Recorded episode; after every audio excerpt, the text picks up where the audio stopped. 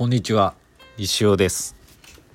3月28日火曜日14時4分。営業中のトロンチスタジオから店番しながらお送りしております。もし今お客様が来たらすぐ終了しちゃうんですけどちょっとドキドキしながらね。まあ大丈夫でしょうということで。あの久しぶりのラジオであのすいません。すいません。あのちょっとねあのいつもねお昼時間帯に収録はしてるんですけど平日。子供たちが春休みに入ってしまいましてもうちょっと収録できない感じになっております。はい。なんでちょっとね春休み中はまたイレギュラーでねあのー、やろうと思ってます。はい。あとちょっとね今忙しい。ありがたいことに。で4月のエイプリルっていうあのスケジュール表をですね私の予定出店イベントイベント出店表をですねあのまたあのインスタとツイッターに先ほど載せましたけどまあ確定版的なやつが4つぐらいイベントがあるんですよね。そのうちの1つの4月2日もう1週間もないですね。今週日曜日。サンデービルジングマーケット第1日曜日版にですねあの出店させていただきます。この日ね多分動産祭りとかもあって結構もまあどうなん人手はあるかもしれない。でまああの似顔絵と、まあ、似顔絵は特にあの準備する必要はないんですけど石ガチャね石行バトルを広めるために。この石ガチャをねこのイベント4月のイベント全部ね出そうと思っててまあそんな売れないかもしれないです。とりあえず100個ぐらいはねこの4月中のイベントで100個はあの最低でもいるだろうと思って作ろうと思うんですけどいやはや作ってる暇がどんだけ、まあ、3ビルがあってその次に4月10日から23日までの2週間約アクティブ G で出店決まりまして、これはあの展示がメインなんで、私が毎日いるわけじゃないんで、あれなんですけど、いる時にはガチャも販売しようかなと思ってるんで、そこでもいるし、期間中の15日土曜日はですね、あのまあ、展示をやってるんですけど、善光寺さんの、稲葉神社さんのあの参道ね、未来の参道マルケにも出店いたします。はい。こちらでも、まあ、似顔絵プラス石ガチャやるんで、はい。しあと4月のね最後2930と鵜飼ミュージアムさんでもやらせていただくんで結構イベントがあってそこの石ガチャをね早めに準備しなきゃいけないということで石はねちょっとだけ確保したんですけどまだあの洗ってもないし1個も作ってないんでねもう明日明後日水木金が勝負かなと思ってるんですけどそれだけじゃないんでね。いろいろありまして。うんなんか忙しいぞっていうふうになってます。はい。ありがたいことに。まあなんでとりあえず明日の立証のライブはないかもしれないっていう感じですみません、まあ、特にあの新しい石行出ないないですしあベースで石行四字熟語のやつ買ってくださいね皆さん。余ってますね。焼肉定食はもう完売しますから、ね、あれは使えますよあれは。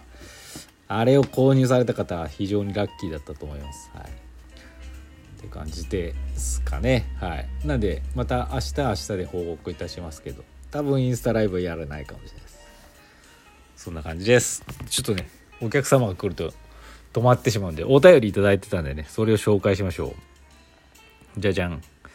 前川さんからだいぶちょっと前のお便りですいません。24日は小中学の終業式でした。今週は午前中授業だったので水曜日に長女が映画「スラムダンクを見に行きました。バスケ部なのに今まで見てなかったのでどうしようって感じですが4人しかいない女子バスケ2年全員で見に行ったようでそのうち初見がうちの子を含めて2人だったそうです。どうやったって聞いたらやばかっただそうですごく良かったと言ってました。2回目もありやろうと聞いたら全然ありってことなんで春休み中に2回目行けたらなと思ってます。子供と同じ目線で話ができて嬉しいですね。おなるほど。娘さんバスケ部だったんですね。初耳です。中中2中2ってことですよね。うちの次男坊と同じですね。中2しかもうちの次男坊のバスケ部2年生も4人なんでそこも一緒ですね。うちのバスケ部は4人2年生4人1年生4人で8人で。ギリギリのバスケ部なんですよね。ギリギリでねちょっとあのあんまり入れいいなんかまだ経験者が割と少なくて経験者が結構ギリで5人ぐらいかな。で本当にだからスタメンというかスターティングメンバーでずっと行くみたいな感じで、はい、すごい大差で勝ってたりとか怪我があったら交代みたいな感じなんですけど。本当に一人もかけることはできないんですけどね。それでもまあまあよくやっとるなと思いますけどね、はい、なるほど。だからそれはまああのよかったそのバスケ部上司で、まあ、今の子がね多分スラムダンク世代じゃないし全然知らないのを見てやっぱ良かったってことはやっぱやっぱさすがスラムダンクだなっていうところですよね。うん、バスケ部から見たらねあれって思うこともあったと思うんですよね。例えばあのルールがね古いルールなんであのまあ例えばあのピリオド違いますよね前半後半の前半20分後半20分かなっていう今はもうあの4クォーター制でねなってますし中学って何分だろう8分かな。プロは12分 NBA12 分ですけどね1クォーター。その辺がだいぶ違うんでね。あ映画だとあっという間にあの前半を終わっちゃってるんですけど、後半20分がメインになってましたけどね。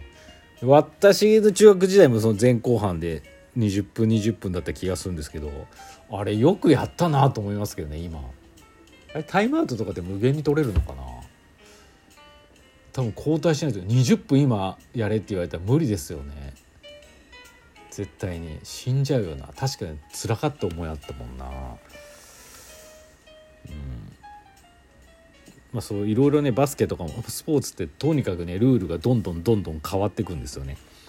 あのどうでしょう。その「スラムダンク世代でバスケハマってた人で、まあ、例えばバスケ部だった人でもう大人になって全然やってない人からすると今あの今見てね驚くのはどうだろう。ここ34年ぐらい前からできたルールでゼロステップっていうねルールができたんですよ。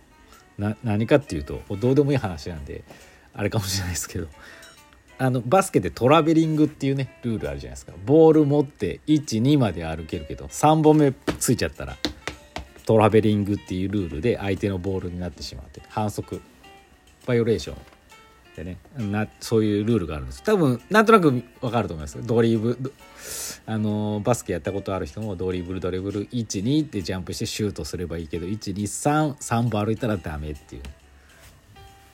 あるんですけど今違うんですよね実は。あのもちろん普通に普通にやってたら3歩歩いちゃダメなんですよ。普通にやってたら今まで通りなんですけど合法的に3歩歩けるって言ったらちょっと変ですけどあのルールができましてね。それはどういうことかっていうとこの言葉だけで説明するのは難しいんですけどドリブルしてってボールをキャッチするじゃないですか。キャッチレイアップシュートね。あの置いてくるシュート。キャッチして12で飛んでシュートしますよね。普通は。ドドリドリドリドリダムダムダムダム。キャッチ12シュート。これが普通なんですけどダムダムダムダム012っていう、ね、3本あゼロじゃもっと分かりやすくダムダムダムダム。キャッチキャッチキャッチと同時にキャッチした時に足片足が一歩ついてたら床に。床についた状態でキャッチするんですよ。空中で浮いとる時にキャッチしちゃダメですよ。このバンってやりながらこのキャッチした時の一歩目は1と数えない。00と数えます。だからキャッチしてんだけど012で歩けるんですね、ちょっと説明しづらいですけど。だからパッと見はあれ123ってあの子ジャンプしてシュートしてるけどあれトラベリングじゃないって思うかもしれないですけどそれはねセーフなんですよね。ゼロステップって。